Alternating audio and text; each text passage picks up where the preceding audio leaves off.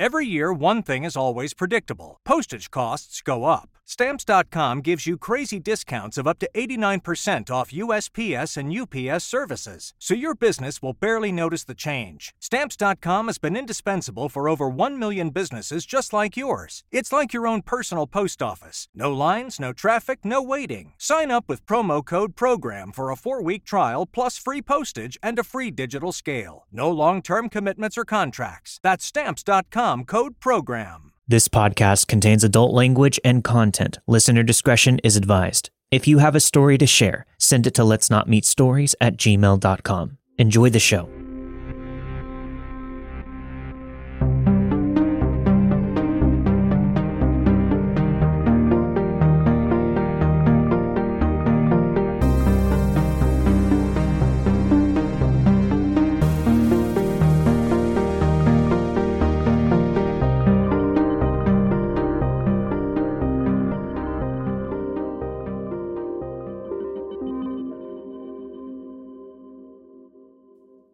I grew up in a small beach town in Florida.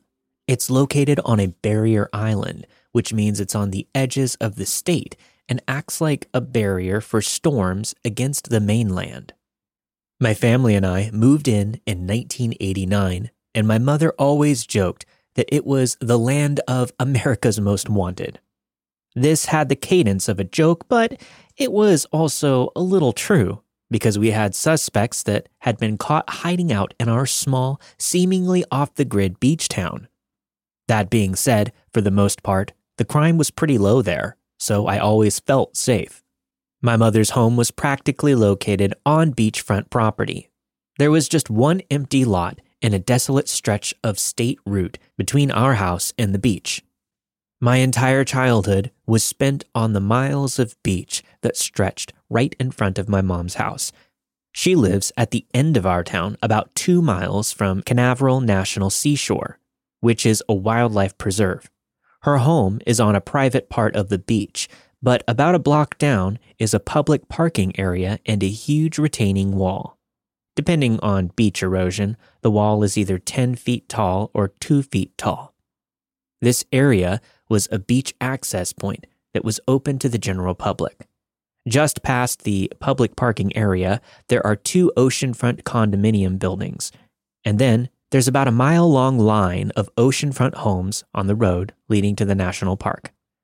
Growing up, my mother always warned me and my siblings about the weirdos around the wall at the beach. My siblings all had their fair share of creepers at the wall growing up, but I didn't have an experience of my own until I was an adult visiting home for the first weekend with my husband. At the time, I was about 33 years old. My husband, Chad, and I drove into town with our two kids to surprise my mother. We were making an impromptu trip to the beach for the weekend. We got in pretty late, at around 10 p.m. or so. We brought a 12 pack of beer and stayed up for a couple of hours with my mom and my brother just catching up and shooting the shit. After that, my mom went to sleep and my brother headed to his living quarters as well. Chad and I decided to grab a couple of beers and have a late night walk on the beach in the moonlight, since it was a gorgeous night. This is something we usually do when we stay at my mother's. I was wearing a sundress that didn't have pockets, so I left my phone charging at the house. Chad isn't a big phone person, so he left his at home too. Not that it would matter if we had our phones anyway. There's almost zero reception at my mother's, and even less reception on the beach. There was no point in bringing phones along. It was about 2 a.m. when we decided to take our walk in the direction of the national park. I was feeling nostalgic, and I wanted to show my husband the first home we rented when we moved there in 1989. The tide was extra low, and we were walking along the waterline with small waves crashing on our feet. We walked up to the retaining wall, close to the public parking lot, and we could see one or two cars in the lot, which wasn't unusual. We also saw a group of younger people who we assumed to be teenagers. They were swimming, and other than us and them, there was nobody else on the beach. The wall is fairly long, about the length of a football field. And after the wall, as I mentioned, are two beachfront condo buildings. We continued walking, and I told Chad stories about how, as kids, my siblings and I used to sneak into the condo buildings and swim in the pools. As we were talking, we were approaching the beachfront homes, which cast long shadows directly onto the beach, since they are right in front of the beach. We were getting closer to my family's first rental home when we both started having a nervous feeling. It was like fight or flight was kicking in. Chad started asking me questions about wildlife in the area, and I explained that there was a fair population of bobcats, Florida panthers, and rattlesnakes because of the national park. So I started telling him some other stories of wildlife sightings my siblings and I had as kids. Chad and I tried to loosen up a bit as we jokingly teased and spooked each other, but the entire time, our fight or flight feeling was getting more intense. We both had to take a second and stop walking. Chad asked, Do you feel like we're being stalked? The blood drained from my face as I responded, Yeah, I've had that feeling for the last 10 minutes or so we decided to turn around and not continue walking to the old house. We just had this feeling that a panther or a bobcat was stalking us, and the feeling only intensified. We got back to the part of the beach where it opens up to the strip of beachfront homes. From there, we could see a glow on the beach from the street lamps lining the state route running along the beach. I thought for sure the bad feelings would go away once we weren't in the shadows of the homes, but it didn't. It got worse. Chad and I both started feeling sick with dread. We could see the condos in the distance, and there was a man standing on the beach. He was close to the stairway going up to the condo, standing in this Peter Pan stance with his hands on his hips and his feet hip width apart. He was wearing a raincoat, and there was a small cooler by his feet. As we crossed in front of him, my husband whispered, That's the stance of a serial killer. Then the man bent over, picked up the cooler, and started walking. Our feeling of dread continued to intensify, though. Chad subtly asked, Did he wait until we passed to start walking? I reluctantly replied, Yes. He cut down the beach and now he's walking in our direction. In our peripherals, we could see that he was following us and cutting down the beach slowly and gradually. We were approaching the retaining wall, which was about eight feet tall, so it was casting a pretty large shadow on the beach. I thought that maybe he was walking back to his car and he's headed to the parking lot. But he passed that stairway leading to the parking lot and continued to get closer to us. As we walked, Chad took two empty beer bottles out of his back pocket. He had held on to them so that he could dispose of them after the walk, as he knows I'm against littering, especially on the beach. I was holding an empty bottle and still finishing the second beer. I was holding it when Chad instructed me to grip the bottles in each hand like he was. He demonstrated the grip and said, If I need to, I'm going to hit him with these in the head. I want you to do the same, then run. Don't worry about me, just run. By this point, the man carrying the cooler had been following us for about 10 minutes. My ears were ringing as I prayed, I'm so scared. Please, angels, be with us. Chad and I could tell that this man was less than 10 feet from us. We didn't want to be within arm's length, so Chad stopped and turned to look at him. The man stopped abruptly. He was backlit by the moonlight, so we couldn't see his face or what he looked like. He stared at us until he finally decided to ask a question.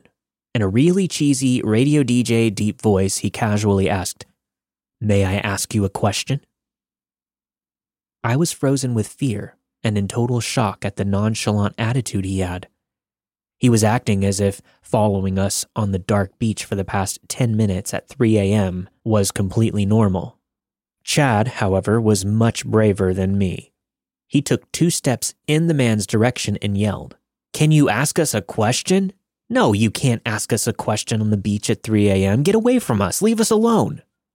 The man hesitated for a moment before replying in that same cheesy radio DJ voice. Okay. He sounded offended, as if Chad was the one being unnecessarily rude. We didn't want to run or show fear, but we started to speed walk back towards my mom's house. We were still about a half a mile away, and walking the last half mile felt like it took forever. Our ears were ringing the whole time. I've never been so scared. I just kept thinking about our two babies sleeping at my mom's. All I wanted to do was get back safely to them. As we ran through the overgrown empty lot and into my mother's yard, we finally felt safe. But we were still on edge. We sat on my mother's porch, facing the beach until the sun rose, keeping watch to make sure that he didn't follow us. To this day, I cite this as one of the scariest moments of my life, mostly because we both had every fiber of our being telling us that there was danger. I still have the sundress that I was wearing that night. Five years later, I still can't bring myself to put it on, since I'm afraid of feeling that same fear and dread that I felt that night. The silver lining is that I fell in love with my husband a little more that night. He was my protector and kept us both safe. There are two questions I can't seem to shake all these years later. What was that man going to ask us? And what on earth was in that cooler?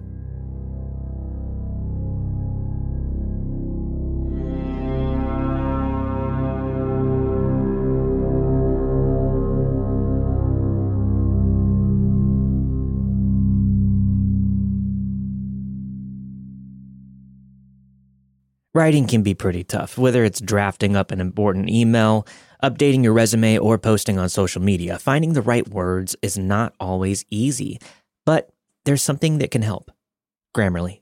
For over 10 years, Grammarly's AI technology has been the go to for people looking to improve their writing across all platforms. Grammarly does even more, though. With one click, you can brainstorm, rewrite, and get suggestions tailored to your context and goals. It's about making you and your team more productive. Struggling with a flooded inbox? Grammarly can help with that too by summarizing emails and suggesting quick replies. Or if you have a big presentation coming up, let Grammarly help you turn your ideas into something compelling. What I love about Grammarly's AI is that I'm actively learning to write better by using Grammarly's prompts because those suggestions really start to stick in your head and become a part of your vocabulary. It's been a fantastic learning tool on top of everything else. And the best part is that it's free to use. So why wait? Download Grammarly today and give your writing the edge that it deserves. Make your words count. Start being more productive at work.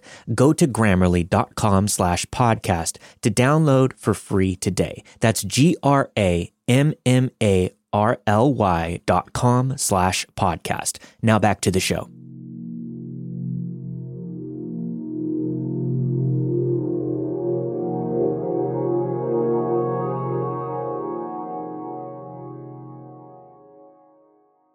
I'm a girl who lives in Northern Europe. I don't want to specify too much about where I'm from and where this happened, because I don't want to present an opportunity for this story to be traced back to me to preface, I had a part time job at a research facility. This facility, where I was working, was located in a bigger city, and it was a 30 minute bus ride from where I was living at the time. It was located in an industrial park, which meant that the only people who were around were employees from various companies who rented out the office spaces, facilities, and warehouses in the area. The research center had three shifts available mornings, evenings, and overnight. I had availability to work all three, but I mostly worked overnight shifts since none of my coworkers wanted to work that late. Plus, as a night owl, the 10 p.m. to 6 a.m. shift worked rather well for me. This story happened back in October during one of the aforementioned overnight shifts. It was a late Thursday night. I was one of the three people scheduled to work that night. The three of us were not working side by side as we were all in separate departments, spaced kind of far apart from each other in the building. I was working all alone on water analysis in a chem lab. This job was really quiet and peaceful as it was in a facility that wasn't accessible to the general public. All of the doors were locked, and everyone who worked on site couldn't enter the building without a keycard. The keycard needed to be swiped upon entering and leaving the building, which made it feel secure, although we didn't have security guards on the premises. Additionally, the keycards needed to be used to access doors inside the building, so in general, there wasn't any concern about anyone uninvited getting into the building, even late at night. On this particular night, I had taken the bus to work. When I arrived, I greeted my evening shift coworkers who were leaving as their shifts were ending and mine was beginning. It absolutely seemed like a normal day at first. I was in a good mood and so were the two coworkers who I was working the night shift with. After we touched base, we parted ways and went to our designated labs to get to work. Three hours into my shift at 1 a.m., I decided to take a 20 minute break. My two other coworkers had taken their breaks earlier than me, so I went on my break alone. Our break room was set up in a lounge with a couple of long tables, chairs, a mini kitchen, and a bathroom. To walk to this break room, I had to walk down this big hall with old flickering ceiling lights. And I'm not going to lie, this was not my favorite place to be alone at 1 a.m. Especially when the whole building was nearly empty and it's pitch black outside. There were big windows in the employee lounge facing the surrounding parking lot, but I couldn't see anything out there. It was just darkness, which gave off this eerie vibe at nighttime. Five minutes into my break, I decided to step outside to smoke a cigarette. I put my jacket on, picked up my stuff, and opened the door to get outside with my keycard. We had this designated smoking spot in the back of the parking lot that was about a one minute walk from the door. Now, if I said I wasn't scared to be alone in an empty parking lot at night, I would be lying but I really needed that cigarette. Having to walk out there alone was easily the thing I disliked the most about the overnight shift, but nothing bad had ever happened, and I live in a generally safe country, so I just hoped for the best. There was this nasty, chunky white plastic chair in the designated smoking place, and I took a seat in it as I lit my cigarette. From the smoking spot, I had a clear view of the entrance of the building since there were bright lights illuminated above the door. I always found myself unintentionally staring at that door. I mean, it was night in an industrial park, so it's not like there were any interesting things for me to look at anyway. Then all of a sudden, I noticed a person approaching the door. It was a man wearing a trench coat and a top hat, holding a briefcase. I had never seen this man before, not at work or anywhere else. He stopped and stood extremely still right in front of the main entry door. He wasn't moving a muscle as he faced the door. It was so jarring to see a strange man appear so suddenly, just standing by the door. I cannot explain how scared I was. As he continued to stand there, I started thinking about how to get past him and back inside. He had no idea that I was in the darkness in the parking lot since he hadn't seen me. I was concerned that he would see me when I was trying to get back inside, especially if he was trying to get into the building as well. I couldn't help but wonder who he was and what he wanted. This was a really weird place for this strangely dressed man to be at 1 a.m. The door that he was standing outside of was the only door I could use to get back into the building, so I had no choice but to try and ignore him as I went back inside. I finished my cigarette and then started walking toward the man and the door. All the while, he continued to stand there, just facing the door, clueless about my presence in the parking lot. The closer I got to him and the door, the more scared I got. I got so scared that I actually stopped to rethink my decision. It was technically part of my job to confront unwanted visitors and tell them to contact customer service as the facility isn't open to the general public. But again, it was 1 a.m. Approaching an odd man who appeared out of thin air was not appealing to me as an 18 year old girl who was all alone. My gut was telling me that I should not continue walking to the door, so I decided to call my coworker to ask her to meet me at the door and let me in. I figured this was better and safer than facing the man by myself. I ducked behind my coworker's car as I made the call. I set myself up in a position where I could still see the man through the car windows. I wanted to keep my eye on him in case he left, and I wanted to make sure I saw which direction he was headed in. My coworker answered the call, and I whispered as I explained the situation. As I was filling her in, I watched as the man finally moved for the first time since he approached the door. He turned around and stared directly at the car that I was hiding behind. It was clear that he didn't see me, but he must have heard my whispering. And, as if this wasn't enough setup already, what happened next was straight out of a horror film. He quietly lowered himself and then slowly and deliberately started approaching the car on all fours. He chose not to walk or run. He was crawling. I was frozen in fear. I couldn't even scream. I even dropped the phone from my hand. As the man was getting closer to the car, I saw both of my coworkers open the door, waving and screaming frantically at me to make a run for it and come back inside. They did not need to tell me twice. I ran in so fast that this strange man didn't even have time to react.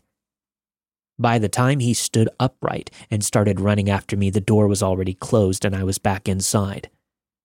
The second he heard the door snap shut, as it locked itself, he turned and just speed walked away, disappearing into the darkness. We called the cops immediately, and they arrived not long after. They patrolled the area, but they didn't find anything or anyone. It was so bizarre. That man disappeared just as quickly as he appeared in the first place, and nobody has seen him since.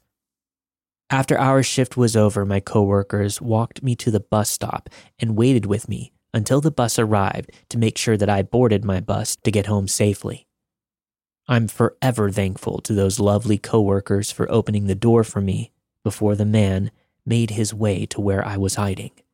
God knows what would have happened if he had got a hold of me. I stopped working overnight shifts after that, and for sure will never work them again.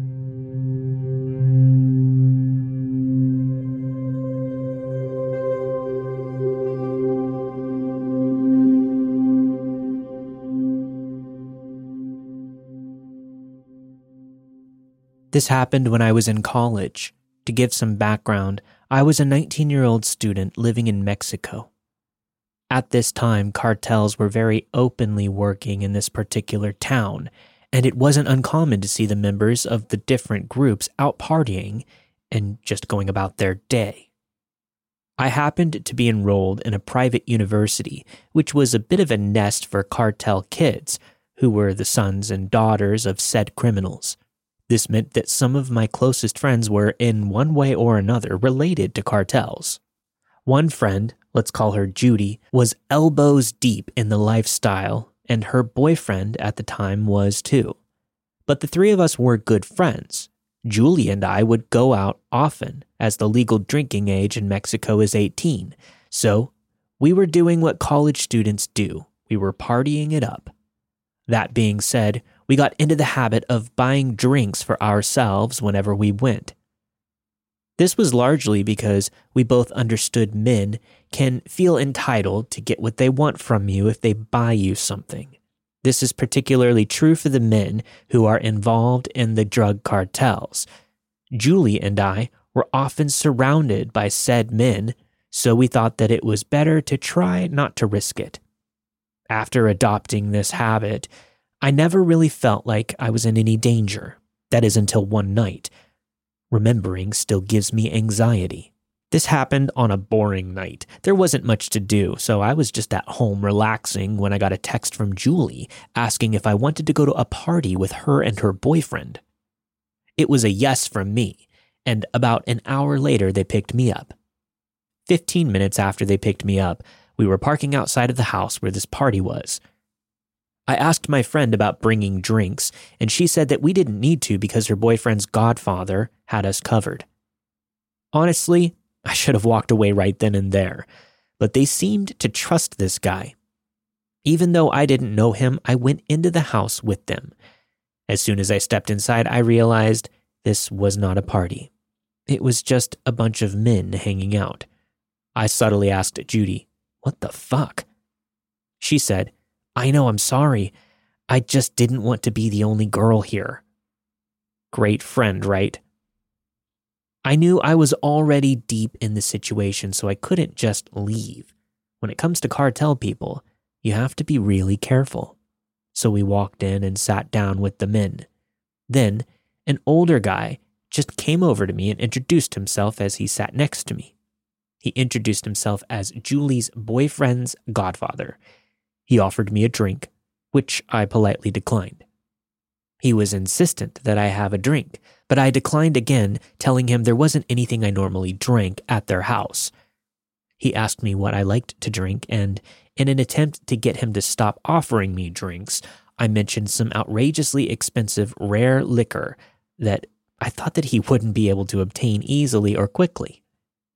This godfather then proceeded to send one of the guys out to go look for it, even though I said it wasn't necessary. It all went downhill from there. I turned to Julie and I signaled with my eyes that I wanted to get out of there.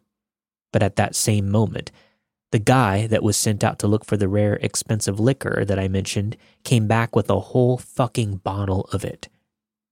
The dude was immediately ordered to make a drink for me. As I was handed this drink, I knew I didn't want to take a single sip, but I ended up having to, as the Godfather creep was staring daggers at me. I took the smallest sips before asking Julie to take me home.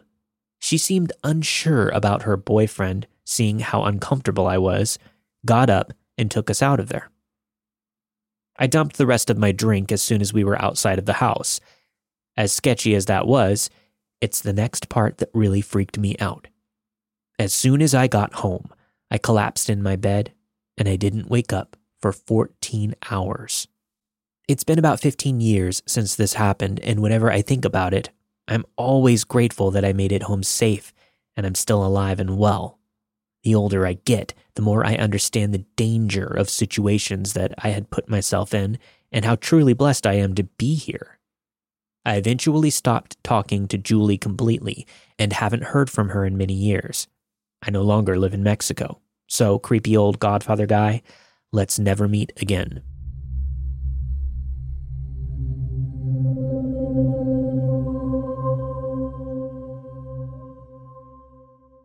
This episode is sponsored by EveryPlate. If you're like me, trying to balance a budget and busy life, I've got just the thing for you EveryPlate America's best value meal kit.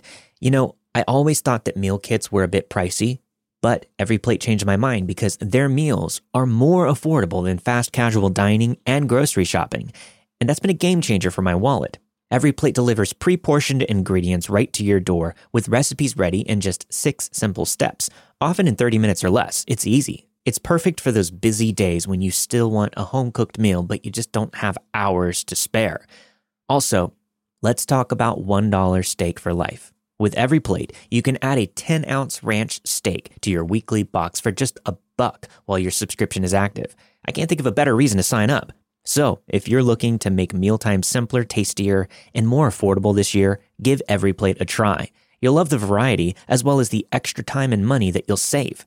Get started with EveryPlate for just 149 per meal plus 1 steaks for life by going to everyplate.com slash podcast and entering code 49MEAT. Subscription must be active to qualify to redeem $1 stake. That's up to a $110 value. Again, get started with EveryPlate for just $1.49 per meal plus 1 steaks for life by going to everyplate.com slash podcast and entering code 49MEAT. Subscription must be active to qualify to redeem $1 stake. Now back to the show.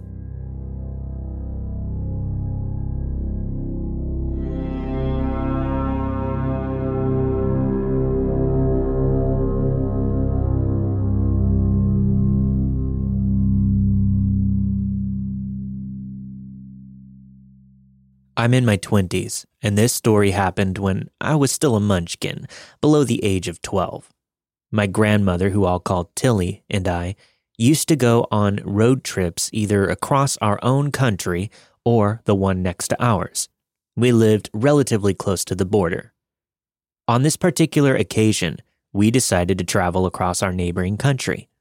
My grandmother had a friend in the more rural part of our neighboring country, and she hadn't seen her in a while. So, after some planning, we figured out the best time for the two of us to make the trip. I was excited when my grandmother first told me about the trip. I had no idea where we were going, but going on a road trip with my grandma was always so exciting. I could hardly contain myself. Fast forward a few months, and we finally hopped into the car and headed off on our merry way.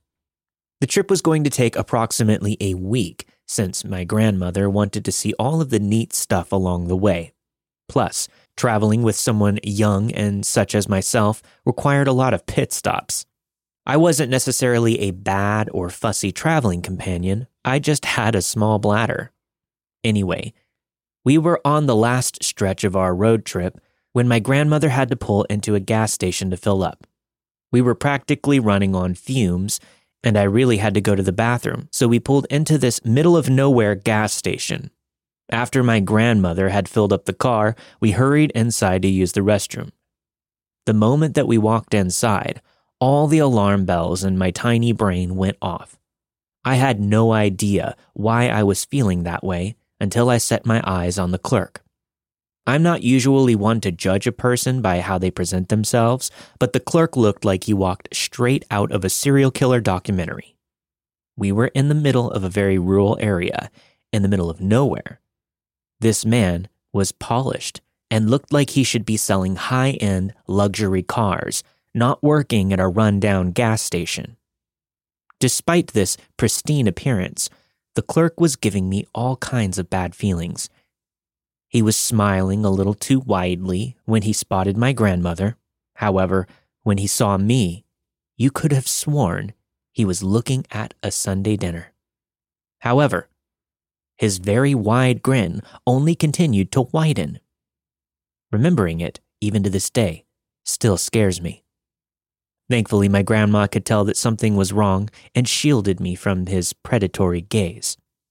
She paid for the gas and asked for the key to the washroom, which he took his sweet time getting.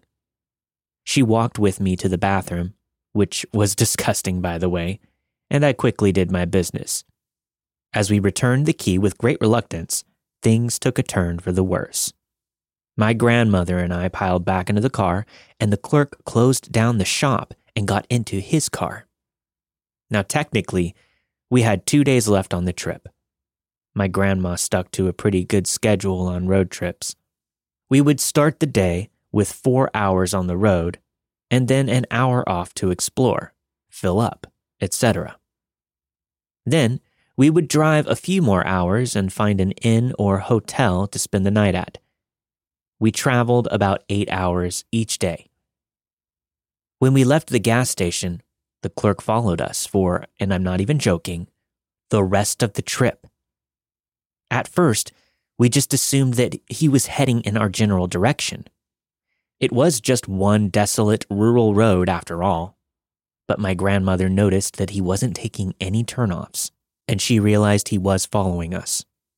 Upon this realization, my grandmother refused to stop driving unless it was absolutely imperative to do so, and the clerk proceeded to follow us for 12 hours. We finally made it to the city where her friend resided and that's when we pulled into a police station. The clerk followed us there, pulling up next to our car just as we headed inside the building. He sat outside in his car as he watched my grandma speak with the lovely lady at the desk. Thankfully, the cops handled this creepy clerk with ease, but I'll never forget this still too wide grin that never left his face while he was being escorted away. Needless to say, my grandmother and I vowed to never road trip in our neighboring country again. But that was the last time we took a road trip in general.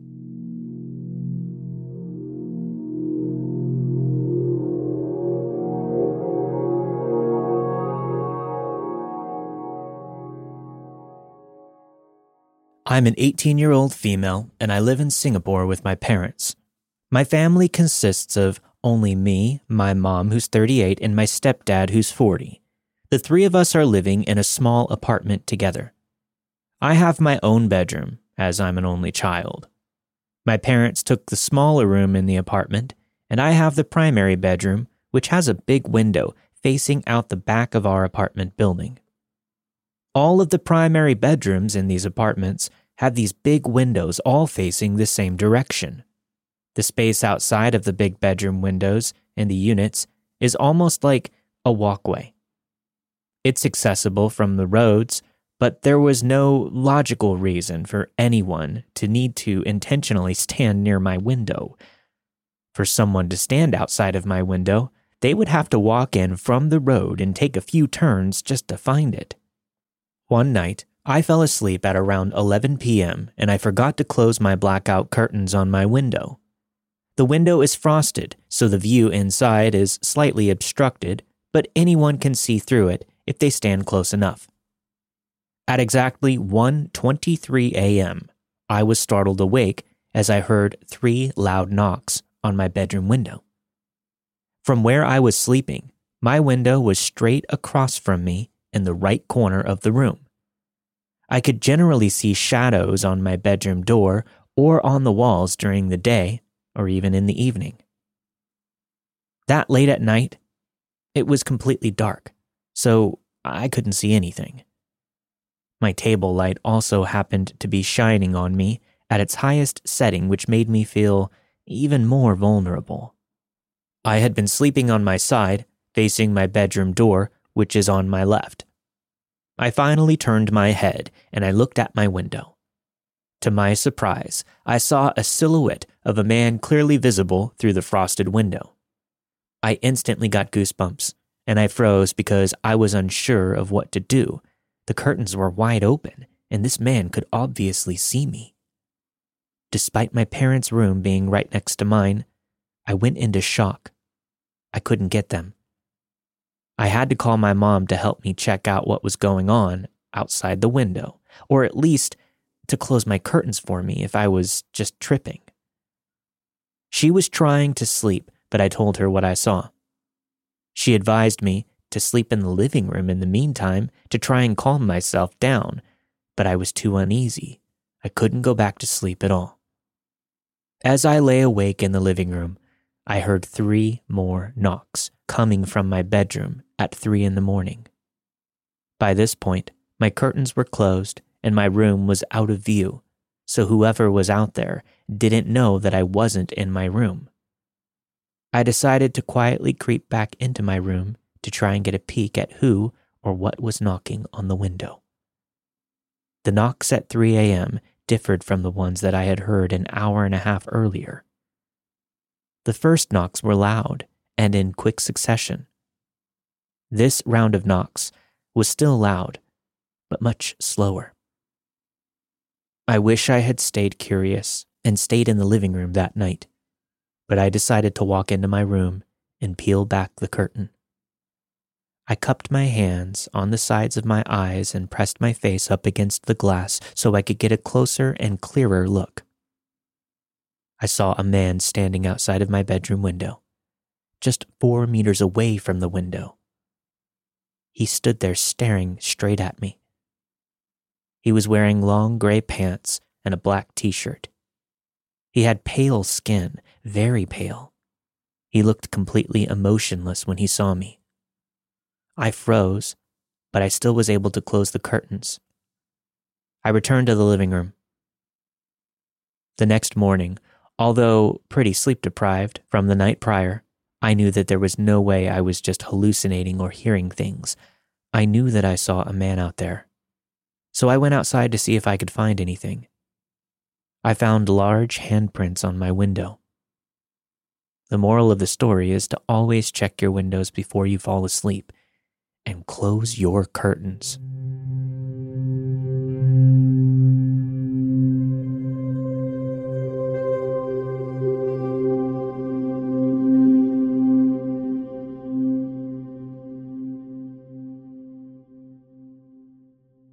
Recently, I've had a few encounters with a delivery guy.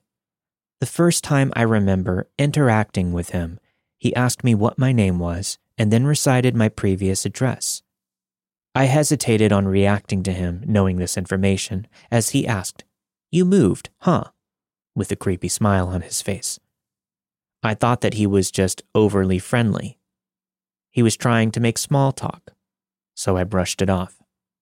I live alone, so I don't want to overthink it, since I knew that I would get creeped out if I did. After I thought about it, I realized that he was my neighbor at my previous address. The next time I saw him, he struck up a conversation with me saying that he knew one of my friends. I don't like talking to strangers, so I didn't talk with him long, but the conversation stayed with me since I felt so uncomfortable. The way that he specified details in an attempt to relate to me made me feel like he was dangerous. Shortly after that, I was going out and I saw him again delivering a package to my neighbor. I ignored him and tried to walk by without engaging in conversation. He saw me and recognized me and asked me to confirm my old address again, but I just continued walking. I then saw him in my Facebook friend requests. I ignored him there as well, but I was still creeped out. I wound up talking to the friend that this delivery guy said that he knew. At first, my friend said that she didn't know him, but then she recognized his last name, which made her realize he was the son of a family friend. She had never talked to him before, though. His family had no idea that he was working as a delivery guy, and he was eventually let go because he became obsessed with his boss, who was an older woman, older than his mom. After not seeing him around for a while, I lost my keys, so I asked my landlord for replacements. I didn't think too much of my missing keys until I came home one day and my door was open. I was cautious upon entry, but there wasn't anyone in my apartment. I sighed in relief as I assumed I must have left the door open somehow. I work night shifts, so sometimes my mind is all over the place. My friend told me to report it to the police, but I'm too scared because I'm sure that they'll just let him go, which makes me worry that he'll take revenge on me. My friend also told me he might be doing drugs, according to his family, since he's very secretive and acts very suspiciously. In the meantime, I have removed my name from deliveries and set the name to my boyfriend's name. This is just a temporary fix to hold me over until I move to a different city in a few months. The most I can do for now is change my locks and install some sort of personal security camera in front. I'm still scared since this delivery guy knows my address.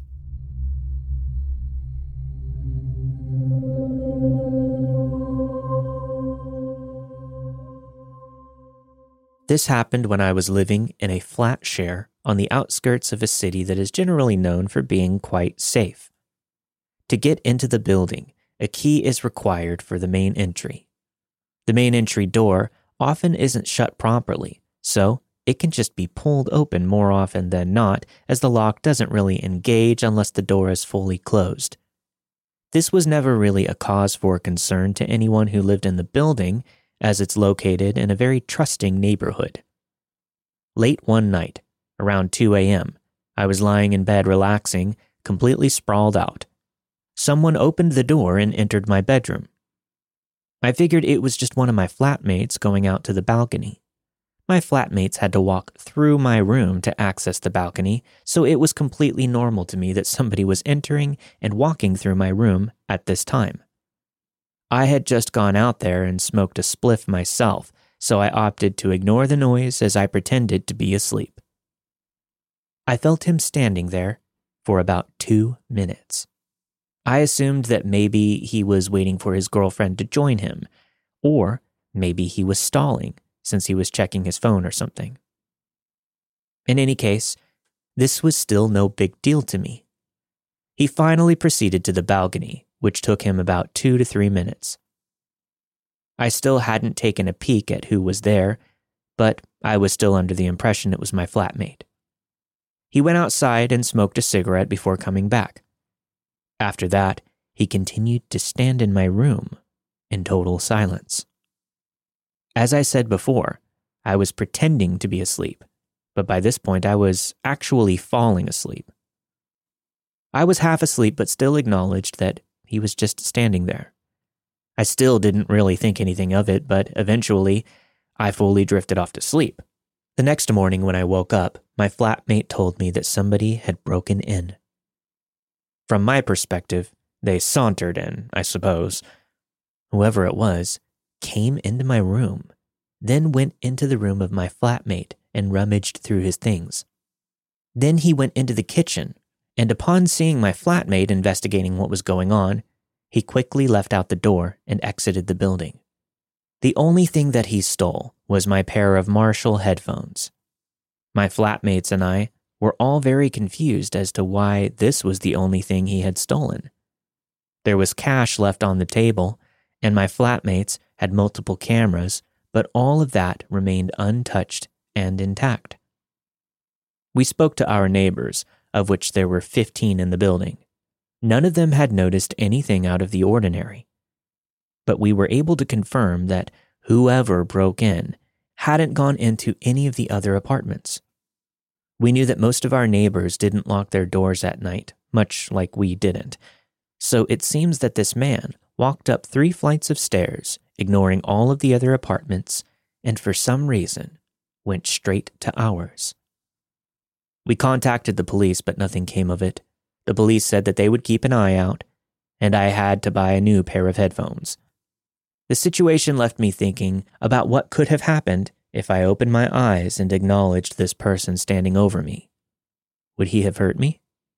I never got a good look at him, so I've had to live with the uncertainty of not knowing if it was a total stranger or someone whom I had already met.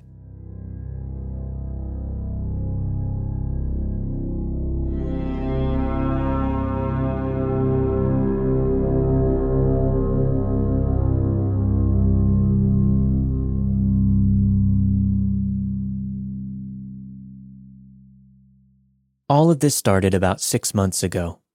One night, I was in my room getting ready for bed at around 10:30 p.m. My curtains were closed, so I couldn't see out of the window, but I heard three knocks on the glass of my window. Of course, that scared the living shit out of me, so I didn't even look and I ran to get my dad to make him look. I live with my parents and two brothers in a fairly busy neighborhood, so outside noises weren't uncommon to hear but these hard knocks hit directly on my window, indicated whoever was outside wanted me to hear it. The thing is, my bedroom doesn't face the front of the house or the road or anything. My room is actually towards the back of the house, so to knock on my window, someone would have to walk down the side of my house to the backyard, which seemed odd to me. My dad came to check on everything, but by the time that he got into my room and opened the curtains, nobody was outside. He even went into the backyard to check, but nobody was out there. After that, I closed my curtains and brushed it off as hearing things or some sort of animal. The following night, at almost the exact same time, I heard another three knocks on my window. I immediately went to get my dad again, only for him to see nothing all over again. But this time I just couldn't brush it off, so I slept in my parents' room on the floor. The next few nights were calm and quiet until about a week later when I was home alone at night. It was about 9 p.m., and I was on FaceTime with a friend. I heard another three hard knocks on my window. Since I was home alone this time, running to get my dad wasn't an option, but I ran into my parents' room anyway and called them. They told me to call the neighbors to help me check it out since they were out of town. So I did, but the neighbors saw nothing. The night after that, at around 1 a.m., I heard the knocking again. This time was different, though. It wasn't just three knocks. The person knocked more than ever before, and it woke me up out of a dead sleep. I was tempted to just look out the window to see who was out there once and for all, but part of me didn't want to know. I went and got my parents, who didn't bother to check at all at this point because they didn't see anything the last few times. But I continued to hear the knocking for the next few nights. It got to the point where I just ended up sleeping on the couch. My parents decided to let me move into a different room, so they moved my bedroom into what was the office and switched everything around in hopes that I wouldn't hear things anymore. After moving bedrooms, I didn't hear anything and it was good for the first three nights. But then I heard it again. The same three hard knocks, but on my new window. This time I looked out, and I saw what I assumed was a man or a very sturdily built woman. They were crouching down, wearing a gray hoodie and some dark jeans. I closed the curtains, then went and told my parents about it. They informed the police, but the police really couldn't do anything because we had no solid proof. They advised us to install a camera outside, facing my bedroom, and we did exactly that. I haven't heard any knocking since, but I can't help but wonder who's been doing this.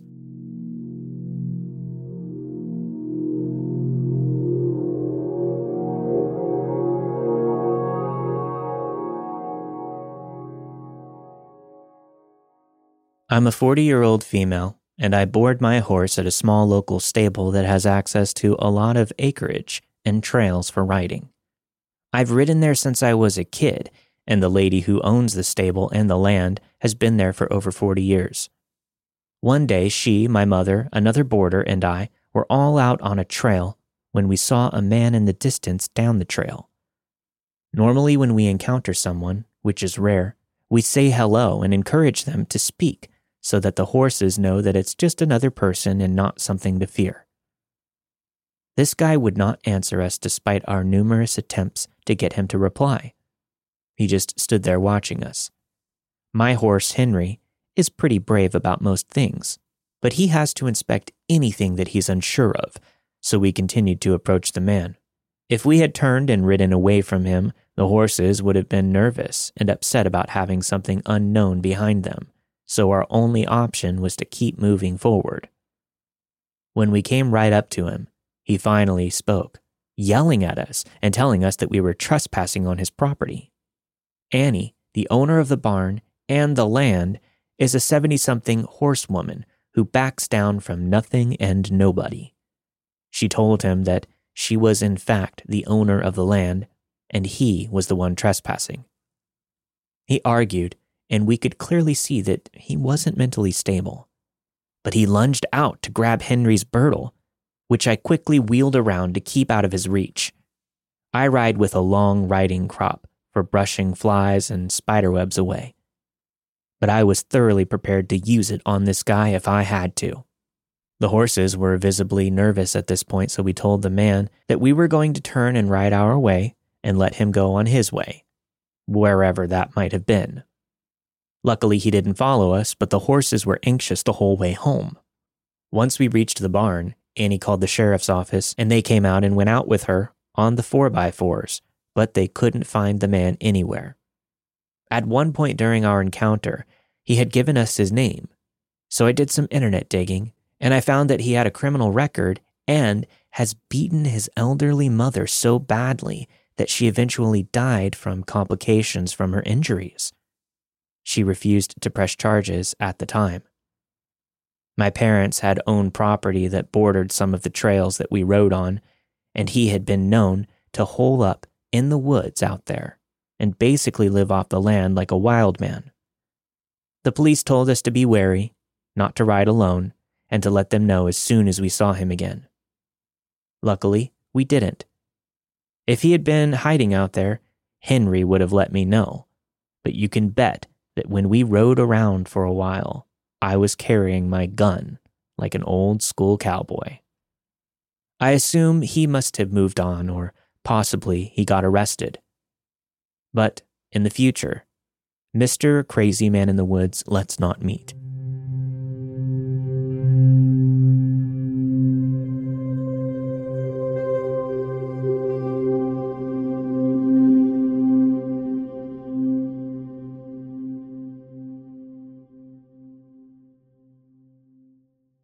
Thanks for listening, and make sure you stick around after the music if you're a patron for your extended ad free version of this week's episode. If you'd like to get access, head over to patreon.com forward slash let's not meet podcast or follow the link in the show notes to sign up and support the show today to get instant access to hours and hours of bonus content, stories you won't hear anywhere else.